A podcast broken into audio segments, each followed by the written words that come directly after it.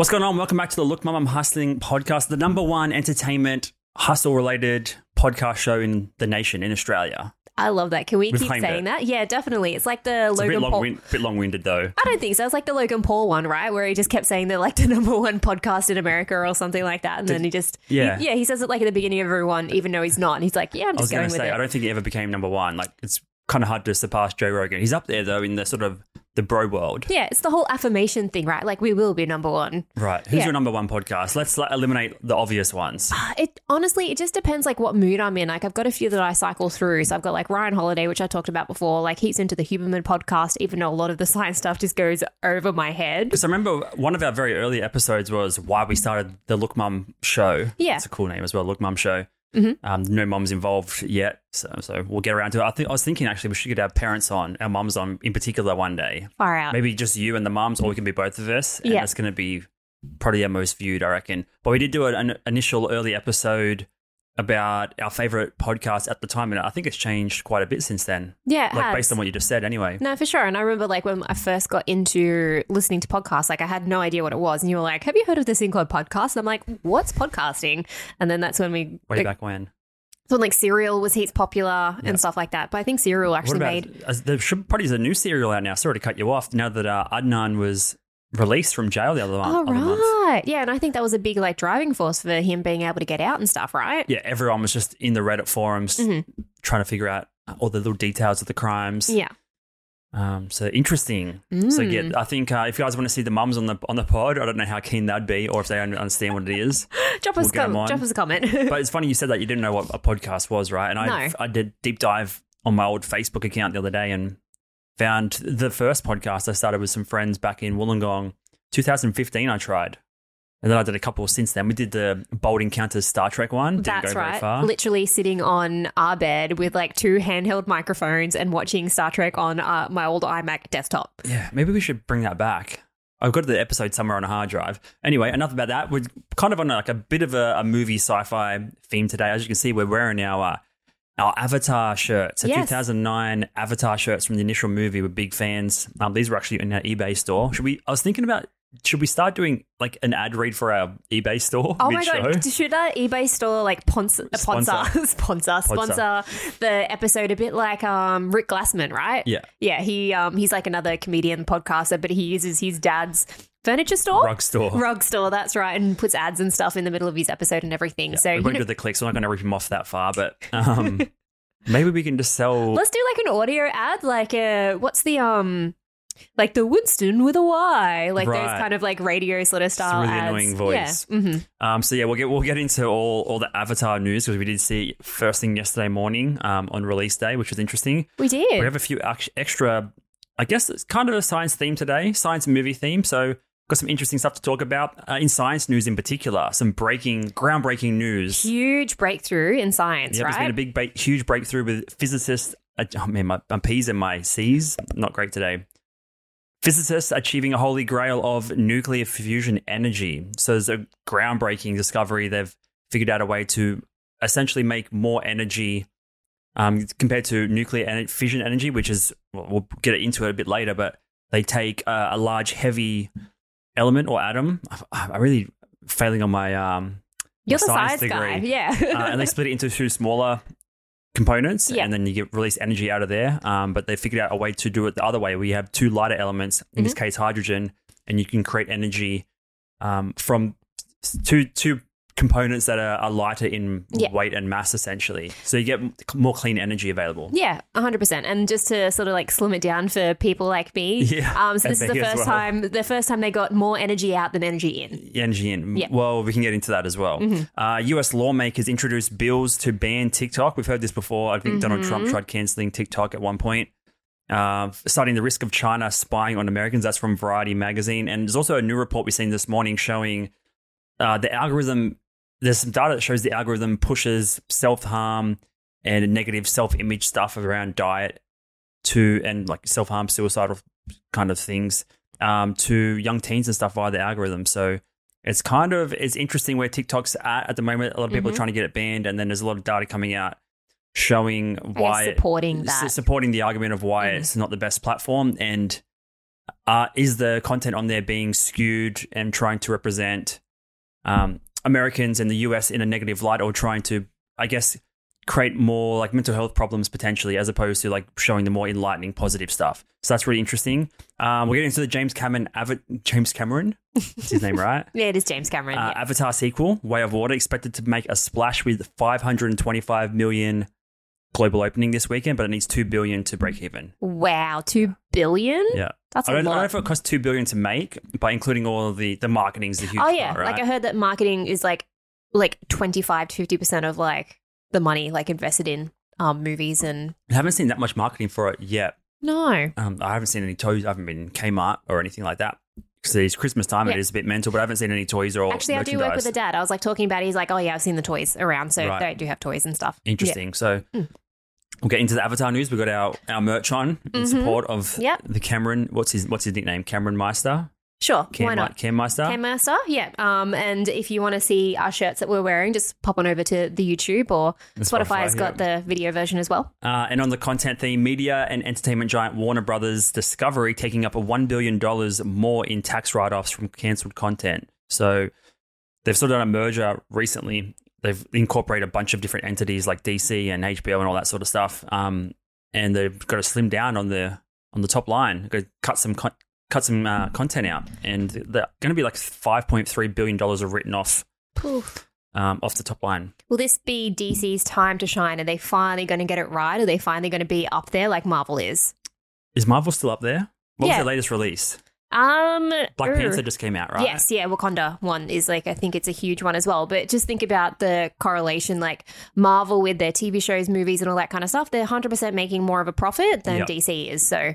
And they were, we'll get into a little bit later as well, but there's one of those things, like when the Avengers first came out, everyone's like, who the hell are Avengers? Like, what about the Justice League? I know everybody knows who the Justice League is, but now, like, it's more about the Avengers than the Justice League, where it used to be the other way around, especially in the comic book series. Super interesting stuff. Mm. And, um, yeah, that's, that's what I was thinking about Avatar. Like, they got to make huge numbers, right? Mm. What What's their competition? Because there's always the, the Christmas rush, the holiday season releases. I don't have a star- haven't had a Star Wars one for a couple of years now. But I was thinking, like, what's going to be competing with Avatar? And I guess it would be Black Panther, Wakanda forever. Yes. Yeah. And it's just one of those, like, with Avatar, right? Like, it's, yes, it's a, it's like kind of like a kids' movie, but not like a kids' movie at the same time, because it's been like twelve years, like, between. That's what's an interesting component as well. Like, a lot of, a lot of these movies and um, series aren't really skewed towards kids anymore. Like, Black Panther is more of an adult one, I, I would feel, because there's a lot more emotional heartstrings, especially with the, the passing of uh, what was the lead characters, the lead actor? We'd, um, we've forgotten. Yeah, yeah, uh, we're, he, we're great at he, this. He, he, he passed away, unfortunately, and did, there's yeah. a, a big um, scene at the end, I believe, that mm-hmm. pays tribute and homage to yeah. him.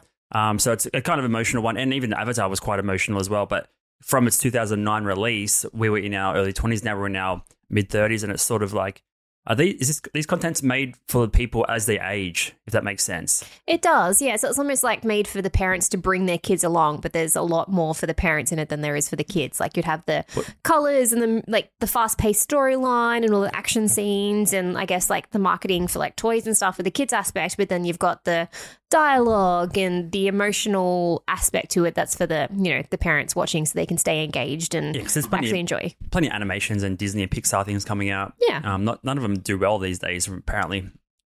Apparently? But, apparently. Okay. Apparently. Remember that kid from the Ellen show? Apparently. Apparently. Have you ever seen that kid? No. I never can bring it up. Uh, it's, it's really funny. They have this um, kid that's getting interviewed at like a Fate Stair or something, and you yeah. can tell he's just learned the word apparently. Oh, yes, yes, yes, yes, yes. Just says it eighteen times in one sentence. Apparently. Yeah. No, I remember that, that kid. Kid's probably like twenty now and probably, probably, apparently doing well in life. Um, we'll get on to the fusion talk. So physicists achieve, you can bring this up on the screen if you like, physicists achieve a holy grail of nuclear fusion with a long road ahead. So last week, the Department of Energy's Lawrence Livermore National Laboratory made nuclear fusion history. Scientists fired the world's most energetic lasers to recreate the process that gives stars like the sun their sparkle, turning hydrogen, which is the, the lightest element on the periodic table, mm-hmm. into helium. For the first time in history, this attempt to recreate nature produced surplus energy. So as you said, but you put uh, you get more out than you put in, essentially. Mm-hmm. After putting in two megajoules of energy, the reactors spit out a bit over three. So it's like a fifty percent yield on top. Kind of interesting, right? Mm-hmm. So it doesn't really make a lot of sense if you don't really know science. Like, we're not the, the most knowledgeable, but it's a groundbreaking stuff nonetheless. You should mm-hmm. pay attention to it because it's going to be, it's going to have huge implement, implementations in the next few decades, forty, fifty years, once they figure out how to do this, figure out how to do this at mass scale yeah. and get it into homes. Mm-hmm. Uh, the breakthrough is more than six decades in the making and brings us a step closer to an abundant form of energy, of clean energy. So gigantic laser here. How big is it? The size of uh, like a three, football field? I think it's three football fields. Yeah, so you can even Google the um, the National... Livermore. Yes, thank you, Livermore um, Laboratory, and you can actually see how like how much of a large scale it is. They apparently have like a whole bunch of these facilities all around the place, but this is one of the few that specialize in lasers. It's a particular type, yeah. There's exactly. other ones that are, I've, I've read a little bit about it. There's different ones um, that are like oval shaped or donut shaped. They they have they try and do the same kind of experimental outcome, but with a different method, basically. Mm-hmm. At the Lawrence Livermore National Laboratory's National Ignition facility, that's a lot of nationals in that sentence. A giant laser takes up a building the size of three football fields. The laser shoots a pulse that's split into one hundred ninety-two beams and lands on an eraser-sized golden cylinder. The cylinder contains a frozen pellet of hydrogen isotopes, deuterium and tritium. There's a kind of a little image there of what it would look like. When blasted with this pulse of energy, the capsule heats up to more than three million degrees Celsius and implodes. This causes the hydrogen atoms to fuse into helium and release high-energy neutrons along with other forms of energy. So they basically have to get it at super, super hot temperatures, three million degrees, and then all... Because like when you learn in school, uh, hydrogen and uh, well, a lot of the atoms have the... I'm just really, trying to think of like, you know, the periodic table, right? They have uh, the protons and uh, the Neutrons? negative... They have the negative and the positive parts swirling around the outside and they repel each other, right? Yeah. Um, but basically the high... temperatures you get, you force them together as opposed mm-hmm. to them naturally repelling from each other. Right. And when you heat them up at, to a certain degree, that's how you can fuse the two together. That's why the sun can do it because it's right. It's so, so it's hot. Like you put it under pressure and like and a reaction a, sort a of happens. Of, you yeah. need a lot of pressure and a lot of uh, heat, which yeah. is what this uh, laboratory does, right? Yeah, and this has been like they've been trying to do this for like since the nineteen fifties, right? This has been like a long time coming. Yeah. So there, there has been a joke apparently in the the physics world that It's uh, fusion energy has been ten years away for the last five decades and it's still it's still a long, long way away. Yeah. Um, from this article, it says we can't expect large-scale fusion plants to power our homes anytime soon. Uh, it, it requires an enormous amount of energy, around three hundred megajoules to shoot the laser and kick off the fusion process. So to even start the process, they need three hundred megajoules mm-hmm. and then they turn two into three. So it's not technically just getting two to three. You have to put in so much to even get the reaction to occur first. So there's so much work and um, infrastructure and stuff to be built to make this a lot more efficient. Nah, that makes sense because I was reading because like this sort of reminded me of like so you know because batteries are such like a huge part of like lithium batteries is like such a huge part of all our tech and everything. And then it was I think they made it like as a use like in the eighties, but it wasn't made for like home or commercial use until like the nineties. So it took like a good like ten years for them to be able to adapt it for yeah. like everyday use. And we're we're always in the, the fear stage of climate change and burning mm-hmm. all these fossil fuels and stuff. Um, so this could be a, a way to slow it down and minimize it. But again, we're going to be decades away. Mm-hmm. Uh, this is just a, a nice little infographic that I found explaining the difference between fission and fusion. Well, we'll I like these. The, makes it easier for we'll me to understand. It's visual, right? You're yeah. a visual learner. um, so we'll put it up. I'm not going to explain it too much, but the physical processes that produce energy from atoms. So fission, they have a, a larger, splits a larger atom into two or more smaller ones. Mm-hmm. But the problem is you get a lot of uh, uranium and plutonium, which is radioactive waste. So it is productive, but you also get a lot of junk out of it, and it's right. not clean energy. So they probably have to figure out like what to, to do with the waste. It, which yeah. is it? More energy to dispose it. Mm-hmm. Uh, whereas fission energy joins two or more lighter atoms into a large one using hydrogen, and hydrogen's everywhere, right? It's in water, it's in the air. It's in our air, bodies, right? It's in everywhere. Yeah. We're mostly carbon-based, but, I mean, everything's just got water in it, essentially. That's why except I'm not the science table. person. Except yeah. for this table. I really need to brush up on my science skills. Or learnings, rather. Mm-hmm. Uh, and the byproduct, rather than being radioactive, it's helium, which is used to fuel hot that, air balloons. I was going to say, balloons. Is that the balloons that make your voice go super high? Yeah. yeah. and uh, just basically not radioactive. But the interesting thing is this, the amount of energy it produces. So nuclear fu- uh, fission energy is one million times greater than any other energy source. Right. Whereas the fission is three to four times greater Whoa. than fission itself. Wow. So it's just super, super clean. Mm-hmm. But again, it's going to take a long, long time for this to get into homes and stuff yeah. like that. I think I've read uh, – you can turn that off. Oh, you got something you want to show? Yeah, I was just going to say check out the um, – I'll see if I can send it to you. Just the laboratory. Like there's pictures of inside the actual laboratory itself, and it's like massive. Wow. Like look at that. Like it is absolutely huge.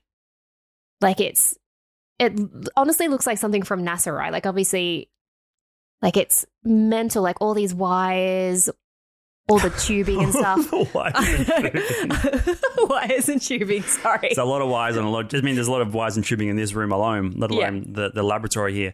But, but the interesting, massive, yeah. interesting thing is I believe it was publicly funded. It wasn't like a, a private institute or anything like that. No, and then because of this, now they've been able to get a lot more money and a lot more resources and yeah. stuff towards it, um, which is awesome, which means then – the more money that's invested, obviously, the quicker um, they'll be able to turn around, whether it can be made for maybe commercial use first and then for household or consumer. Yeah. I did hear somewhere that because it's from hydrogen, it's like the lightest element on the periodic table.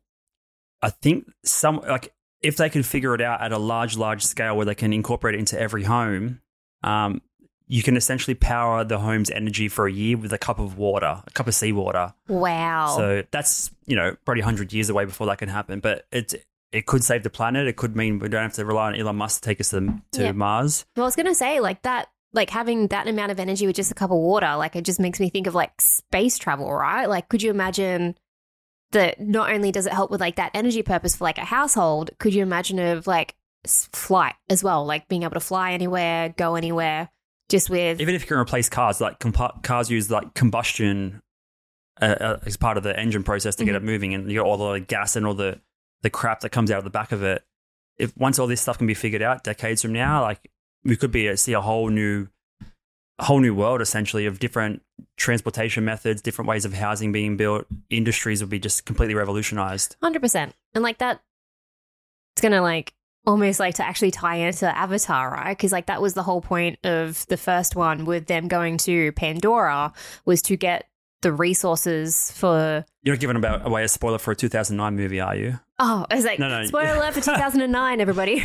Um, but that was the whole reason. So it took like six years to get to Pandora because they had like a special... Um, Un- Unobtainium. Yes, that's right, which is a, apparently used in a lot of science sci- sci-fi movies for is like it? a particular... Um, I guess, metal or resource that they just can't name or whatever it is. But, like, yeah, the whole point they go to there is be able to mine that so then they can save planet Earth because they've depleted the natural resources, right? Interesting. That hits, like, so close to home because we're, you know, depleting the fossil fuels. We're depleting all the national um, national resources. Yep. Um, and then, yeah, that's why they travel outer world and outer space is just to try and find places that can help I guess, bring Earth back to where it was or find more resources and everything. Yeah, I'm just looking here on uh, Wikipedia. It's actually been mo- used in a couple of movies. So it was first used in The Core in two thousand three. Also, we never got around to watching Minority Pro- Report. La- was it Minority Report last oh, week? Oh, yeah, we never did, hey. Anyway, we ended up watching Avatar instead. Uh, it was initially in The Core, so I didn't realise it was... Uh, also in James Cameron. Also in James Cameron. I didn't realise it was used in a couple of movies. Um, I guess he must have been a big fan and just wanted to carry on the legacy of this fake... element. Yeah. Interesting. Uh, so let's move on to uh, TikTok.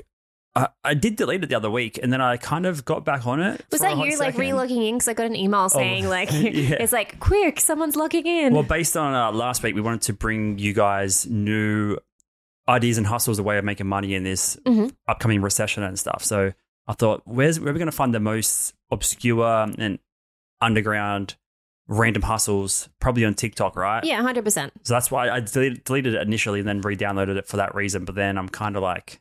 Is it, after, was it a good idea? After all this news, maybe not so much a good, good idea. So U S lawmakers introduced bills to ban TikTok, citing risk of China spying on Americans. Do you feel spied on? I, I always, not always feel spied on, but because like when you when you sign up to an app, right, you don't read the terms and conditions and you just go hit okay and go on to the next one. But like usually in those terms and conditions, whether it's Instagram, Facebook, all that kind of one, you're saying, yes, it's okay for you to track my usage. Yes, it's okay for you to track my search results and all that kind of thing. And with the A I episode last week, it was that, yes, you approve of people to access your photo reel. Yeah. Like it's. I mean, it's almost like it's a common thing now that you don't even think about saying, yes, it's okay to track. Um, no one, one reads that stuff, right? No, no. And that's why iPhone sort of introduced that option of like, ask this app not to track. Um, and that's what, you know, really hurt Facebook with their ad revenue and stuff because they couldn't target as much. So yes and no, I'm kind of worried about the whole tracking thing, but this, I guess, with the momentum about um, TikTok and stuff at the moment, it is a little bit more worrisome. Yeah, and speaking of terms and conditions, um, there was a documentary I watched a few years ago. If you want to look into this sort of stuff uh, and see what you're actually signing up for, a lot of the time you just you're just unaware of it, right? There's a documentary called "Terms and Conditions May Apply," and it sort of goes into if you were even like a lawyer. Mm-hmm. Um, I, I don't know what kind of lawyer, just a good one, I guess. Uh, a person who knows law. Even they can't understand a lot of the the jargon used in these um, sort of documents, so. Again, you don't really know what you're signing up for a lot of the time, and you're taking a, a blind leap of faith a lot of the time when you're downloading these apps. And, you know, billions of people are on these apps, so I guess everyone's sort of in the dark just as much as everyone, as the person next to you. Mm. So it's kind of scary stuff. But um, on TikTok, legislation seeking to ban TikTok in the U S has been officially introduced in Congress in an effort led by G O P Senator Marco Rubio. Rubio's press office cited the quote, risk of TikTok being used to spy on Americans by the Chinese communist regime TikTok, which boasts more than one billion users. That's, That's a lot. We did an episode a few weeks ago about now there's eight billion users or yeah. eight billion um, people on Earth. People on Earth. So that's a so lot. One in eight. Yeah. Um, boasts more than one billion users of its short-term video ent- entertainment app, has been a political football since its inception because it is owned and controlled by the Chinese internet giant ByteDance. Uh, Rubio said, quote, we know it's used to manipulate feeds and influence elections. We know it answers to the People's Public or Republic of China. Um, the, the act that they're proposing would prohibit all transactions from any social media company lo- located in or influenced by China, Russia, Iran, North Korea, Cuba, or Venezuela. So I guess their main fear is the app is controlled by a different country, potentially uh, an opposing rival country. Mm-hmm. Compared to the ones that we all, we all know and love that are a little bit less uh, s- skeptical or sus. Yeah. Like everyone uses TikTok. Uh, sorry, everyone uses Instagram, Facebook, mm-hmm. all that sort of stuff. Yeah. Maybe but they're all they American. Have been, but they've also been around that little bit longer as well, right? And they're, they're American-based. Mm-hmm. So, yes, they can be like peering in on your photos and stuff, but they're not fil- They're not sending your info overseas. Over- overseas, potentially. I mean, mm-hmm. this, we don't know the facts here. TikTok had one hundred eleven million average monthly users in the U S from January to November twenty twenty-two, up twenty-two percent from the same period last year. Mm-hmm. So I thought in twenty twenty during COVID, it was the usage would have been so high. And then twenty twenty-one, COVID was sort of lingering out. But this year, it's up twenty-two percent on last year. So if everyone was using it during COVID and stuff, like the amount of people using it now must be insane. Yeah, one hundred percent. Like people were just like, obviously you have people that are late to the bandwagon and be like, oh, I'm not going to get TikTok, and then they eventually do. Um, but there's a lot of people out there that actually make an income from TikTok as well, or there's a lot of companies that use it for advertising. There's a lot of places, like especially podcasts, that use it for shorts and stuff. And you yeah, had- well, that's um, what we were going to do, yeah. Yeah, exactly. And then there was, um, is it Neil Patrick- Neil Patrick is no. from uh, How I Met Your Mother. Who's no, no, who's the podcaster? Patrick Bet-David. Yeah, thank you, Patrick Bet-David. I couldn't remember the name for the life of me, but he did an experiment on, on TikTok as well. Yeah. Like he he released a whole bunch of shorts and stuff. Some were like... Well, it wasn't even intentional. It just, it just uh, was a matter of circumstance. Yeah. Like he was just releasing normal content, and then just one video just happened to be criticizing China. Mm-hmm. And then just he noticed, or his team noticed, there was just like a dramatic decline on the amount of views and stuff that we're getting. So, yeah. Yeah. So their uh, assumption is that the, the content was getting censored and filtered to fewer and fewer people because they had uh, a potential negative light shown on the Chinese Communist Party. Mm. Um, but prior to that, they were getting massive views yeah. um, about business and business and culture, entertainment, I guess. Mm-hmm. And then, yeah, once you make that one video, I guess it's triggered some sort of algorithm and it's just limited his capacity for reach. Um, but that's one example. But, I mean, we're going to go into in a second some other interesting news about TikTok and the kind of information that it pushes to certain users yeah. can be quite scary. Uh, we'll just finish up this one here. Uh, Representative Gallagher, who was called TikTok the digital fentanyl. Yes, that's a buzzword as well at the moment, especially in America, is fentanyl. Yeah. Yeah, yeah. Like it's a huge thing. Like it's a big concern over there. So if they're putting digital fentanyl. They do, um, I think they're just using it as a It's like a shock of, value it's in a, a shock way. value and sort yeah. of marketing, because everyone is scared of, that's what a big scare thing at the moment, right? Mm-hmm. Everyone's scared of fentanyl in, in the in the schools and stuff. Yeah, so if they if they make TikTok like fentanyl, then the parents or whatever be out there like, far out, TikTok's real bad. They can understand it a little bit easier. Yeah. Um, uh, yeah, as quote, digital fentanyl that's addicting Americans alleged that the app not only collects troves of data on U S citizens but also censors news. Um, and their example is that by allowing the app to continue to operate in the U S would be like allowing the U S S R to buy up the New York Times, Washington Post, and other major broadcast news or networks during the Cold War. So they're essentially saying you're letting a foreign entity be one of the biggest sources of news within our country. Yeah. So why, like, you wouldn't let U S S R filter the media in in America during times of war. So it's it's pretty scary. Well, and if you think about it, like I think a while back we we're talking about, so people Google stuff, obviously, like it's the biggest search platform. Then YouTube is the second biggest search platform, right, where people search how to or news or that kind of thing. Yes, people use Twitter for news, but there's going to be people that are going to start using TikTok to search like information, right? So if your information is coming not from, I guess, your country, how do you know how real or false or whatever that information is going to be? Well, I think a lot of the information is coming from the country, but it's about how it is filtered out and who it's sent to. Yeah. So that's the problem with TikTok. It's it's so curated to your interests. It's not based on a social circle. It's based on it's based on interests. Mm-hmm. So if you like Avatar or Star Trek, you, it's going to filter all that kind of stuff to you. Yeah, true. It's not like you're watching Chinese influencers mm-hmm. or content creators making content bagging the U S, right?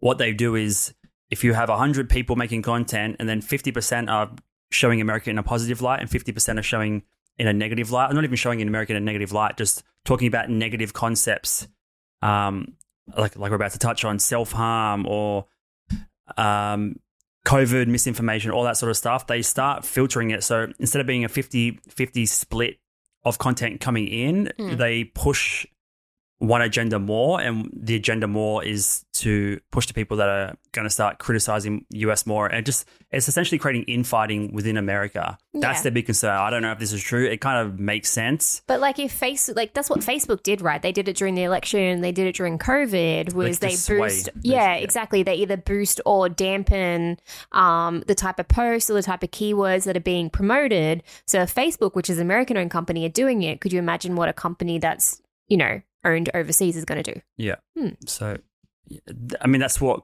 creates all this infighting and um, divide. Really. And divide is a good word. And all the anxiety you see in America between different genders and races and all this sort of crazy stuff that you see going on. All you have to do is be pushed five percent more in one direction, and then it's going to start feeding and feeding and feeding more. Mm-hmm. Um, but the interesting thing is what The, I mean, we don't know for sure, but what the, the Chinese users would be getting on their version of the app, because they don't have TikTok. They have like their own version. And apparently they get shown a lot more mathematics, educational stuff, promoting like Chinese healthier government. Content in a way. More healthier, more positive content.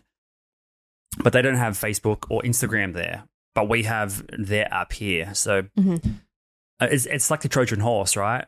Ooh. I mean, that, that's not my... I'm not that smart to come up with that um, oh. analogy, but like that's basically what it is. Yeah. You're sending a, an app in that has a huge benefit. Everyone loves it. I think it's a huge gift to society, uh, but essentially you have all these little, what do they have in the Trojan horse? The soldiers. Soldiers. Yeah. And they come out and, and start Destroy everything. destroying everything from the inside out. Mm-hmm. So that I, I don't know if it's going to be banned. I think it is going to be banned, because you already see all these other apps incorporating it. Like you said, Google, YouTube. YouTube is the second biggest search engine. Mm-hmm. It makes more sense if you're going to create short-form vertical content to put it on YouTube anyway. TikTok does have that virality to it, mm-hmm. but only if it serves TikTok's interest, which in this in this example, people believe is um, to promote the downside of the... Man, I'm just losing it. It's just like the negative... The, neg- the, ne- the negative aspects of the U S or yeah. Western society even, right? Well, that ties into the next article, right? The one that we were reading this morning just about... Yep. The one up here, which is, you know, promoting the Well, the, I'll read it down the bottom. So the TikTok's recommendation algorithm uh, pushes self-harm and eating disorder content to teenagers within minutes of them expressing interest in the topics and research. Like, yeah. I know this was a huge thing for Instagram, right, not long ago. Um, uh, for a lot of those, if you were interested in, like, body dis- like not interested that, in body dysmorphia. That was a while ago, actually, because yeah. it was – what was the hashtag? Fit something. Yeah. It was probably like five or six years ago almost. Yeah, and it was like the whole fitness thing, but then it get it started getting shown to like young teenage girls, and they're getting a lot more body dysmorphia, um, that kind of aspect. So Instagram really had to change it up and make sure they're promoting positive content to young girls. And the thing is, that was only still images. There wasn't even videos really made by content creators then. So you, it was easy to swipe past that stuff, but videos are more engaging. Yeah, it's yeah. a lot more um, personable as well. Like you're actually... I guess, seeing someone talking, like seeing their thoughts and feelings and everything from it. So it makes it seem like it's more attainable in yeah. a way. Yeah. So TikTok's recommendation, as you said, pushing self-harm disorders to teenagers within minutes. The Center, so there's a nonprofit organization called the Center for Countering Digital Hate, found that the video sharing site TikTok will promote content including dangerous, restrictive diets, pro self-harm content, and content romanticizing suicide to users who show a preference for that material, even if they are registered as under eighteens. Mm-hmm. So as soon as you show one slight bit of interest in, um, I guess, body dysmorphia or self-harm thoughts, it's going to start feeding you more and more. And, like, again, it's the Trojan horse analogy. Mm-hmm. So that's the last thing you need is more and more of that content. Like, you'd think it'd start pushing you towards mental health services, Yeah, you'd content think so. to like counteract those sort of thoughts. Yeah, so like certain hashtags, if that should like trigger like a different type of algorithm, right? Like a safety algorithm, or like you said, like a mental health one, where it's being like, oh, you're seeing these ones. Here's some more positive stuff. Yep. Uh, Imran Ahmed, the chief executive uh, of the nonprofit, says the results are every parent's nightmare. Young people's feeds are bombarded with harmful, harrowing content that will have a significant cumulative impact on their understanding of the world around them and their physical and mental health. And the, one of the big problems is people aren't really that equipped or open to talk about this stuff in person anyway. So if you have a, a young teenage child, chances are you're not going to be well equipped to like have these sort of conversations. So where are they going to go? Online or to their friends? And then they're going to just get fed more and more of this info unless they have some sort of reasonable outlet to discuss these sort of things. Yeah. And like just say if you're someone who's maybe an outcast or gets bullied or doesn't have like a lot of friends or things like that, and you go online and you see these people promoting this stuff and they're getting a lot of love, they're getting a lot of likes, a lot of comments. Right. They see that and be like, I want that. Positive, I want to feel positive feedback loop for a negative outcome. Yeah, one hundred percent. And they're like, I want I want to be included. I want to be part of something. Like I want to be seen, right? Um Yeah, and so they try to imitate that, or they think like, okay, that's my way out. That's how I'm going to get friends if I, you know, eat less or if I do this. It's like, so scary. Yeah.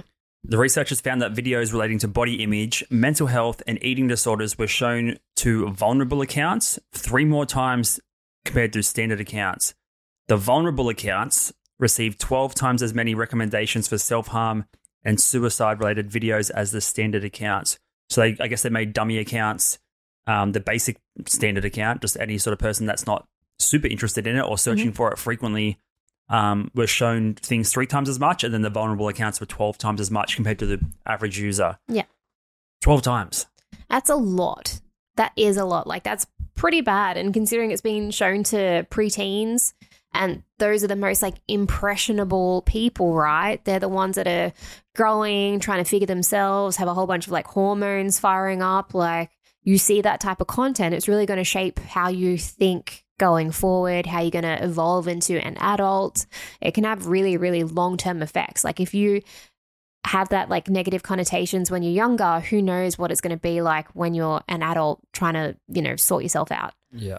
You just have just bad, uh, bad images and bad thoughts just layered upon layer. Like it's tricky. And I wonder what the result would be if they ran these sort of experiments on the the rival apps that have the same kind of algorithm. Mm-hmm. Like Instagram's really big right now with yeah, the, like re- the reels. Yeah, yeah, um, YouTube shorts. And- if there'd be like a, a counteract or a counterbalance to those sort of videos and they show more positive stuff, yeah. who knows? Or is there going to be like a push for having like a fail-safe in certain algorithms? Like, yeah, just say if that self-harm hashtag comes up, promote other stuff instead.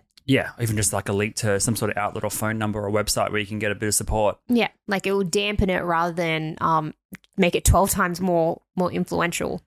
It's crazy. Mm. So should we – let's go with TikTok. What, what's, it, what, what's our big opinion here? Are we going to – I think I'm just going to delete it now because I like- A, I didn't find any hustle video that I wanted and then B, all all this stuff is – it's not a concern to me.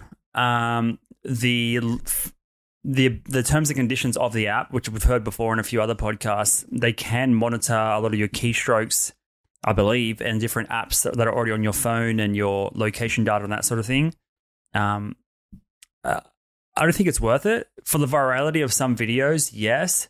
But like we said, Instagram's been around for like way longer. It's way more of a stable platform. And then YouTube is something we're trying to grow anyway. Is the ability to get a viral clip on TikTok worth the potential heartache going into the future? Well, it just depends whether it's the consumer or producer mindset, right? Like when I was... um, like I actually haven't been on TikTok much in the last couple of months. Like I used to use it as a...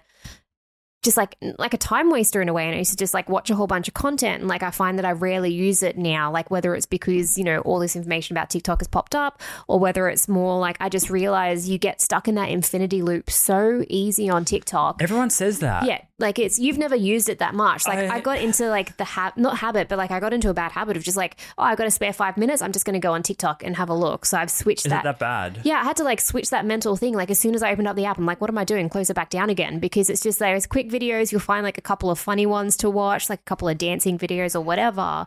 Um, but it's so easy to get into that infinity loop because the videos are, most of them are so short that you're just going on to the next one. And before you know it, you look at the time and be like, fuck, like fifteen minutes has just passed by. I I hear everybody say that. Mm. I don't know if it's just, I just, I just don't have the ability to get hooked in that much. If it, if it's comedy or so, like, I feel like I get burnt out. If it's not something I've chosen and it's been forced on me, I get burnt out from it quite quick. And I, I don't think I've spent any more than five minutes in one session scrolling through the app. Yeah. Like you've almost got like not a short attention span, but you do at the same time. Like you get over things really, really quickly. Yeah. It's too short. Yeah. So that's you, maybe just why I need may- is still image, right? Yeah, maybe. But yeah, you get over things really quickly, right? And like you just want to move on to the next thing. So I'm not over you, baby. Oh, thank you. I see um, you. Yeah, see. Oh, thank you. Um But yeah, for, for you, you hate wasting time, right? And that was something that I really, like I've got bad time management skills and that's something that I'm really trying to learn to get better at. Whereas you're like, no time, and you just quickly move on to the next thing. So I think that's why you've never really been heaps into TikTok. You've never really been heaps into just like watching short form content. You're more of a long form content kind of guy. That's true. And the, I, the stuff that I, I guess got fed to me was never, I didn't find that much value in it. Mm. And a lot of the stuff is already reposted onto Instagram by the people I follow anyway. Yeah, like the best ones and stuff. So yeah, it's like for that, it's super easy to get into that infinity loop. So, and I find that um, yeah, rather than, you know, opening up TikTok, I'll open up Twitter instead, or I'll yeah. actually look at news or something. Like I'll just try and find something that's a little bit more valuable for me because. And you have to find it is the most important thing. It's not exactly. just fed to you. Yeah, one hundred percent. And TikTok, some people say TikTok makes you dumb. It's just because, yeah, you're just letting it take over your time and not having that choice of like what you're consuming is and making that choice whether it's valuable or not. So I think people just need more accountability for their for their shit, you know? Like we talked, we did an episode about mental health the other week and I'm not going to say a lot, but like there is a degree of how much you can control your own thoughts and have accountability for like how you're spending your time and where you put your headspace. Um, so I just feel like, you know, if you're getting sucked down that rabbit hole, that's yes, the algorithm's great, yep, apparently. And, and it can be addictive, but it all comes down to deliberate practice. Like yeah. you have to make that conscious choice. You're like, only going to go on there if you've got nothing else to do anyway. one hundred percent. Yeah. Troubling times. Speaking mm. of um, depressive thoughts and, yeah. and uh, mental health, we just seen the new Avatar yesterday. It was great. Do you have the post-Avatar depression syndrome? No. Is that a thing? Don't know what that is? No. Okay, let's bring that up real quick before we transition into the next segment. Yeah. Post-Avatar. It's... um. No, we're not going to give any spoilers away, we promise, for the new Avatar. We'll try not to. We'll try not to. Um, if we do, apologies in advance. Um, but it's a very long film, so buckle up. Yeah, we're not going to spend too much time on it because it's just there's too much to uh, take in. But I guess we'll give our initial thoughts and um, the takeaways and whether we, we our verdict, I guess. We'll give a little star rating. Pads. Pads. Why, why do they call it pads, man? Pads for short. So this was um, discussed ten years ago uh, by a bunch of I don't know if they're like legit, legit scientists or not, but it is a, a, a thing that people believe in, is the post-Avatar depression syndrome. Why do fans feel blue after watching James Cameron films? Um, so I haven't really read this article in depth or made any highlights, but basically the, the idea is that it is so extravagant, it's so colourful and vibrant, there's so much connection with nature and to one another that once uh, people get out of it, they come back to the real world full of technology and and the concrete car rage of life. And every yeah. you know, all that sort of stuff, and they just feel depressed basically because they the, the real world is so different from this make-believe. I mean, it is a make-believe movie, mm-hmm. scientific or sci-fi movie. Um, but, you know, people just they just feel depressed after it because it's the the world's so vastly different. I could sort of see that, like with the first Avatar, right? That was a bit of a, you know, like you were saying, it's like a hero's journey. It's like a love story. It's like a big battle. Whereas this new one's more about family, protecting your family, having that dynamic. Um, it's a little bit more different on, I guess, the outlook or the perception of what's important in life. So if you're, I don't know, like a lonely dude going to see Avatar, and you see this big that, thing okay. about yeah, this big thing about like family yeah, and yeah, I see that. Having a unit or having like a tribe, right? Like, because the whole thing is like whether, you know, on Pandora they have tribes and they like look after their own tribe, and you come back out and you're like this single or two two person unit or whatever, and you're just like, all right, I guess I'm going to work, doing my thing, trying to make some un- money, and then you yeah. know, and everyone's overweight, everyone's fed the fast food diet, everyone's just wants the quick access to everything. And it just it's just such a vast different. I mean, that's why we love movies, though, right? Is mm-hmm. escapism, escape from reality. Um, yeah. So the avatars. So you don't have the you don't have pads. Or no. you I mean you have? I have pads because I'm a woman. yeah, but, but I not don't. Not the post-Avatar depression no, syndrome. No, no. Um, so James Cameron's Avatar sequel, Way of Water, expected to make a splash with five hundred twenty-five million, so a little over half a billion, on the global opening uh, week, but needs two billion to break even. So. The anticipated blockbuster currently has an opening weekend global outlook of a whopping five hundred twenty-five million dollars. Um, they have to earn somewhere north of two billion dollars to break even on its three hundred fifty to four hundred million dollars budget, and millions more spent on advertising and distribution. Millions more on advertising, wow. Um, in contrast, the first Avatar film, which premiered in two thousand nine, went on to make two point nine billion dollars. Oof. Crazy. Yeah. And it was the, it's probably going to follow this in the article, but yeah, like Avatar was like the top rated movie for like such a long time before Endgame came out and sort of took mm. over. Like and it was. I'd imagine this would probably take over Endgame. Potentially. I think it will. Yeah. Give it time. Okay, give it a little bit. It, it depends because it's only just come out. So it depends on people's reactions, the reviews.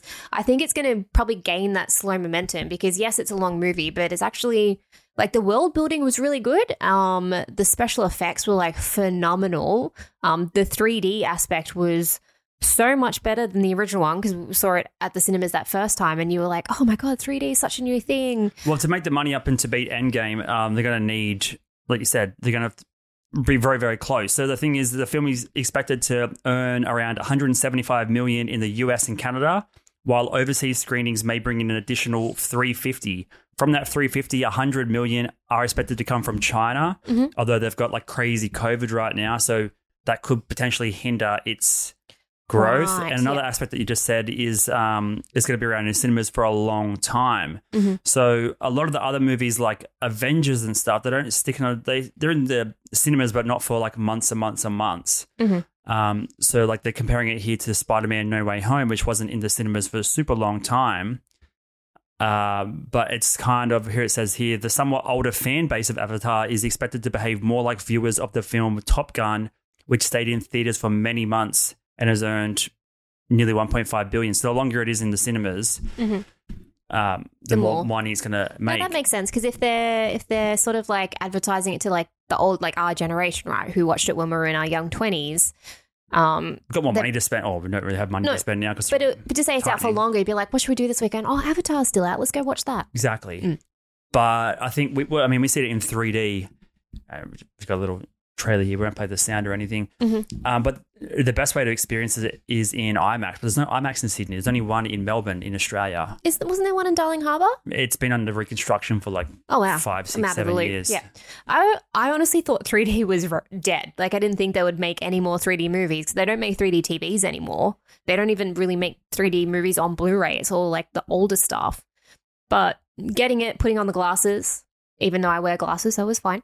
Um, it was actually not too bad. Like, it was quite immersive. Yeah. It was, I, I mean, we've watched a few videos and reviews since we, we'll just pop some random images to have in the background, uh, since we've seen it yesterday. And, I mean, I watched the first one the day before on mm-hmm. Tuesday, and it was good. But then when you actually think about how the new one is filmed, the visual graphics, like the underwater scenes, like the actual avatars or the, the Na'vi themselves are so clear and realistic. It is insane compared to the first one. It's like twice as clear. Yeah, because the whole, like for Avatar one, like James Cameron wanted to release it or make it like in the nineties, but the technology wasn't even available yet. So it got pushed back until they had the proper cameras and all that kind of thing for it. And it was like revolutionary, right? Like that's why it was so huge, because it was one of the first three D movies. It was like one of the first sort of like with that motion capture, right? They had all the dots and stuff on their face to capture the emotion and the movements and everything. And then this one was just next level. Yeah, it looked so realistic. Like it was pretty crazy. Um, so yeah, we haven't given away any spoilers yet. I guess mm-hmm. like like the main theme that you said was that first one was kind of, I thought was based on like acceptance. Like uh, obviously the the military and the sky people are coming in to get the Unobtainium and just deplete the Pandora uh, planet from resources. Mm-hmm. Now that uh, the main character, Jake Sully, is like incorporated into the Na'vi, mm-hmm. he's sort of like almost like the, the king, I guess. Like the tribal leader of tribal, his tribe. Tribal leader yeah, yeah. of his clan. Mm-hmm. Uh, but it's based around their family now. So yeah. there's like a bunch more kids, way more characters compared to the first one. Mm-hmm. So this one's more about family dynamics, father and son. Uh, uh, there's a few elements of father and son. And it was just, like you said, just more of a u- unit building and like teamwork and family ties, and there's just so much to go into in the movie. Like three three hours and ten minutes. Yeah, it did. It was long, but it wasn't overly long or overly drawn out. Like I thought it was a bit like after the movie, because I had to like go to the bathroom like halfway through. Like I thought it was a bit too long, but actually after the next day and sort of thinking about it, be like, you know what, it wasn't too bad, because I realized there was just so many different little stories going on that they sort of needed that space to let them breathe a little bit. Alas, I just feel too rushed. I wouldn't be able to remember hardly anything that happened in the movie if it moved too fast, so they didn't, you know, stay on one particular character for long enough. So now when the next one comes out, I'm going to have a better understanding of like where that character is going to go if they're going to have their own side story. Surely they can't make it long, the next one longer, because I know they're thinking up to four or five of them. Um, we could be decades away before this this whole saga is like wrapped up, right? Mm-hmm. But the interesting thing about this is like the graphics are insane. The the facial, I guess, recognition they use with the computer software is crazy. The, all the underwater scenes are amazing. Uh, a lot of it is shot in forty-eight frames per second. So the under all the underwater scenes, I don't know if you noticed, they're all in a higher frame rate. No. So it makes it a lot smoother than a wow. lot of the action scenes are in forty-eight frames per second. It actually cuts between twenty-four and forty-eight frames per second in the middle of scenes and transitions. So it's sort of, if you know what you're looking for, you can see it. A lot of the fast-paced scenes look like a video game cutscene. Right, yeah. That's if you play video games, you'll probably be able to spot it quite easily. It can mm-hmm. be distracting at times. Um, but the what's this dude? The, the I forget what his main name is. The Colonel, the Colonel, the Sergeant guy is like probably the, one of the main characters. Mm-hmm. Jake Sully is probably.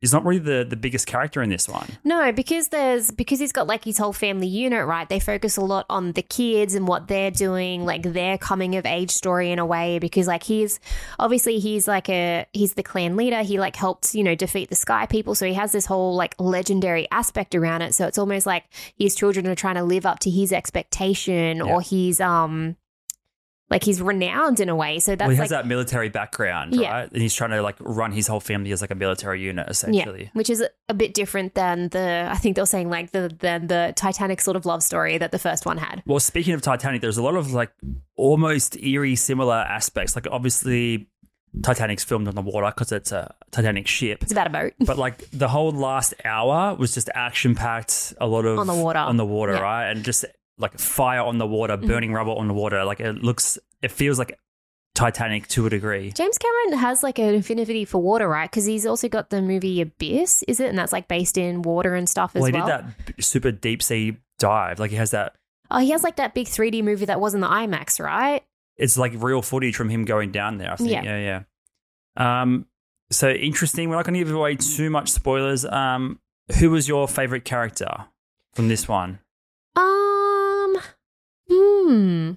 You don't have to give away their story or anything like that, but no, like I liked the um, her. What what's her name? The Kiri. Um, Kiri, yeah. Played by Sigourney Weaver. Yes, yeah. So that wasn't. I thought I didn't think it was to begin with, but it was. So she like played like a teenager and stuff, which was um. interesting. Yep. Like it was one of those things, but her her character going forward is going to be um I'm looking forward to like what they're going to do with her, because there was a couple of interesting things that sort of happened that sort of um I guess solidifies what her story arc could potentially be. Yep. Mm. So let's actually see how many more avatars there are. Avatar number of films. Let's see how many many. Four films. Right, so they want to do four. That'd be a great video game, this latest one, right? So Avatar, let's have a look oh, here. Oh, like, because there wouldn't be that many, I mean, unless they make a Little Mermaid video game, there wouldn't be really many games. Who the hell under, would play that? No, there would be a Little Mermaid video game, but there wouldn't be many games, like, underwater, right? Right. Yeah. So it'd just be, like, different types of, like, evil bosses to defeat or, yeah, it'd be interesting. But, yeah, there's plenty of new creatures. Like, in the first one, there's a lot of the sky, I guess, what? pterodactyl-looking type things. Mm-hmm. This one's a lot of underwater stuff. Um, what else did we? What have we missed about Avatar? Well, it's just like if they've got, because where they came from, they were like the forest clan, right? And these guys are like the water clan. Yep. Like, is there going to be like a desert clan? Like, what a else is there? Desert clan. Yeah, interesting. It'd it's a bit like- hard to. It's it's like when you see like an alb- albino owl in the woods. Like, it's, it's easy to spot. It's gonna be easy to spot a blue Avatar or a blue Na'vi in the middle of a desert. Yeah, unless it's, the sand's blue. And yeah, probably. Probably um, is. And then they'd have like, you know, Dune sort of style, like big worms or something like that. Yeah. If he does that, it's a clear ripoff. There's a lot of stolen elements from this from other movies. Well, that's what he said. He, he said he's so inspired by all these sci-fi movies, all these different aspects, and just wants to like incorporate it into one. Like he's, you could tell like he loves stories, and that was one of the things. Like he said, he had to write a novel before he could release Avatar. Like he wanted to get the story out right. So, hmm. All right, so there's got a breakdown of all the, the characters that will be in each movie, and I imagine he would have filmed a lot of them back to back. Um, I mean, it would have cost a lot of money to. I mean, this took thirteen years to make. The kids, how long would have the kids been in production and filming for? Because a lot they of wouldn't it, have done it for thirteen years. That's what right. I'm saying. It's yeah. interesting, like what period of time was like digital effects? What time? What period of time was just getting the actors in their suits and that sort of thing? Well, it would say, I guess, when um production started to when post-production started, right? Oh, that's going to be tricky to, to pin down. But Avatar three expected for release in twenty twenty-four, so we've got two years. Uh, Avatar production, four, twenty twenty-six. Sorry, just yep. to cut away. So production began in August twenty seventeen and it wrapped up in twenty twenty. So it took three, three years. years. That makes sense. Otherwise, yeah. the kids are going to age too much, right? Yeah. And that'll be interesting to see how far back or how much older the kids get in the progressive movies. Mm-hmm. Uh, the third movie, yep, twenty twenty-four, then twenty twenty-six, then twenty twenty-eight. So we're essentially twenty years between number one and number five. Wow. Um, and you can see potential for many, many spin-offs. Mm-hmm. This will just be a great Netflix show, just a great series. Yeah. But the production quality is just insanely high. It would be, yeah. It would be like a, unless they have like, you know, the Game of Thrones sort of style money thrown at it. Or like what was the Lord of the, wasn't Lord of the, the new Lord of the Rings T V show one of the biggest budget? Yes, it was. And it tanked, right? It did tank, yeah. So you're probably rather having like a movie where you have a little bit more control, there'll be less bleeding, right? Because I guess the more it goes on, the longer it can bleed out, right? Yeah, speaking of bleeding out, Warner Brothers. Oh, yeah. Bleeding, bleeding from bleeding all the seams. Money, bleeding uh, money. And I've pulled the wrong article up and we don't have access to the Wall Street Journal anymore. Oh, wow. Because we've uh, overdone our clicks for the week. But basically, I mean, we've got, we've got a few minutes left. We'll wrap it up. Warner Brothers Discovery ha- now, they joined, well, Warner Brothers has joined Discovery, which owns a bunch of other subsidiaries that mm-hmm. make content. So this is a little infographic here. Um, Warner Brothers Discovery now own H B O, C N N, Discovery Plus, um, oh, wow. T N T, Warner Brothers, D C, in particular is what we're going to talk about here. Mm-hmm. And they've just announced that they will be reducing costs or like cutting costs by five point three billion dollars, or they're writing off stuff by five point three billion dollars, particularly in the content space. Mm. So they're just cutting a bunch of T V shows and movies um, to save money. And like the one we, the part we wanted to talk about was D C, because we're I feel like I'm more of a D C guy than a Marvel guy. I'm yeah. more of a Batman, Superman than a Iron Man, Spider-Man. Yeah, I mean, guy. like with all you think about, like something D C does really well is the Batman movies, right? You've got the Dark Knight franchise. You've obviously got the, you know, the old school Val Kilmer sort of Batman and all that kind of thing, and then you've got the Robert Pattinson one that does really well. You've got like the Joker film that did really well. Yeah, they do so well with. I keep saying well, um, but with only when the standalones. Yeah, with the standalones, but also the ones that have a little bit more of like a real life aspect to it, like the nitty gritty. But when it comes to the magical supernatural element, they really fall short. That's where Marvel shines. Yes, exactly. Um, but one thing that I was sort of listening to this morning actually was.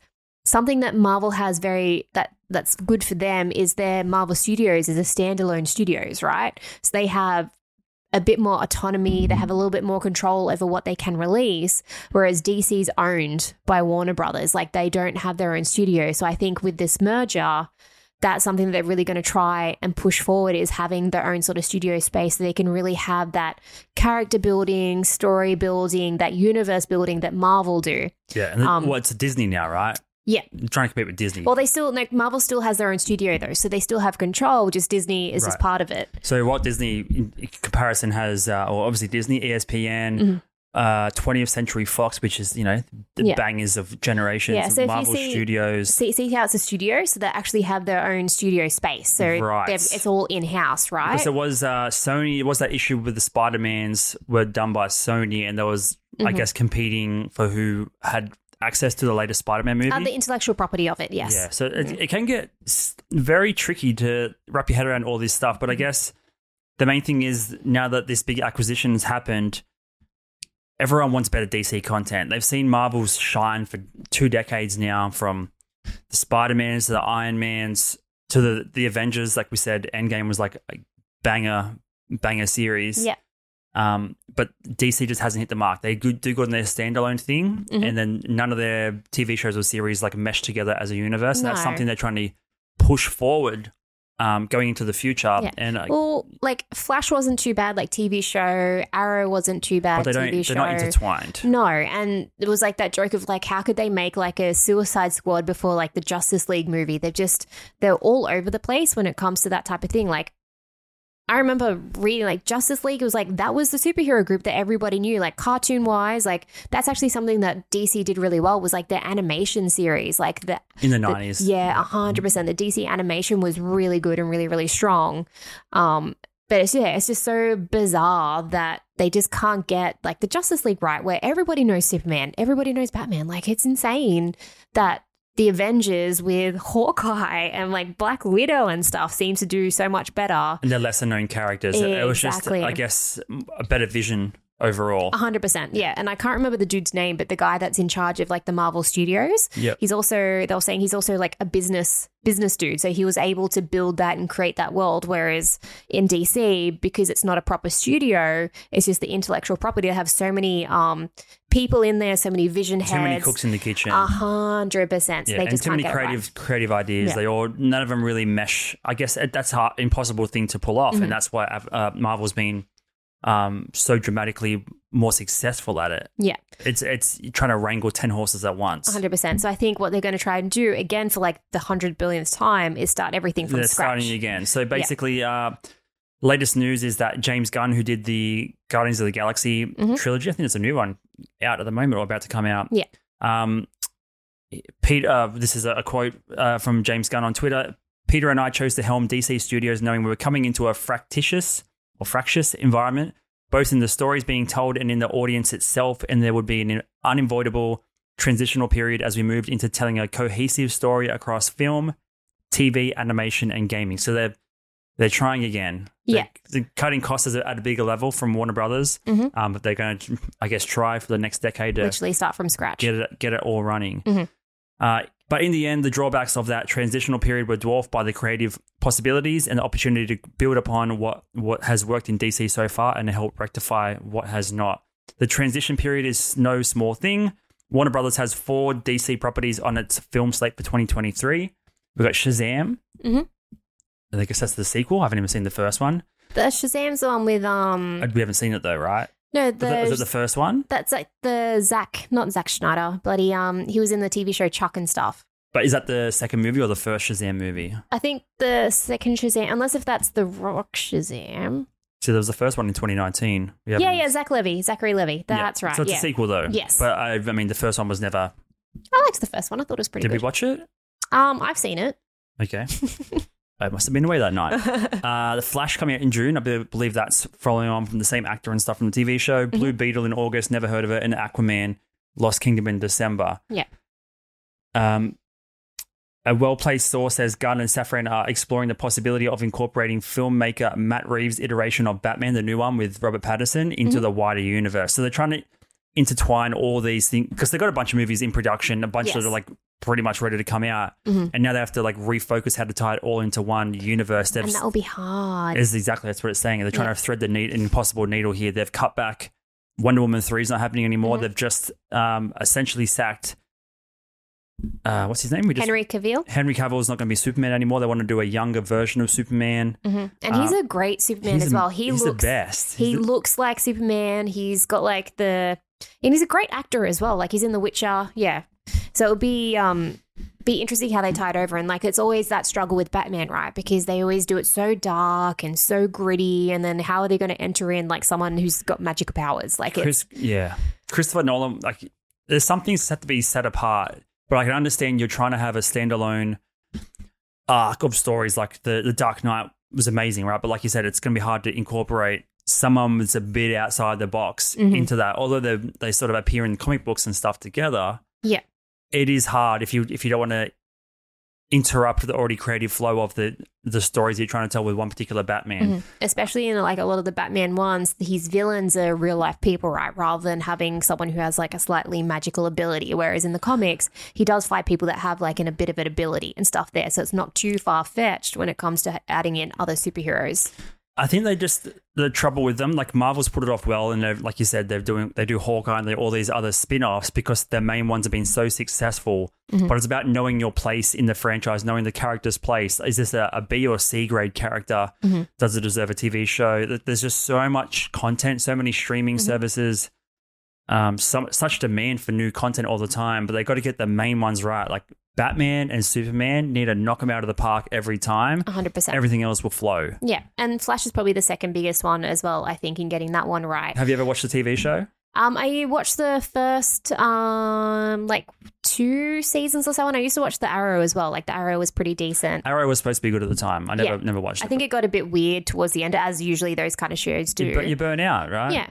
Um. But it'll be interesting to see what they can do with it. And that's like what it is at the end of the day, right? They want to make it a bit more cohesive against like all the streaming platforms and all these companies. They just want your attention at the end of the day, and they want a strong audience that will come back time after time to spend their money or to give you their attention. So I think that's what you were saying before was one of the struggles with the audience was like trying to make them happy, but also making a successful series and movies that can go across all these different platforms. So can go into the cinemas and can go into the streaming platforms, and people can, can just transition easy from one one to the other. Oh, we'll make it easy for you guys to transition to next week's episode. We'll see you then next Monday. Bye. Bye.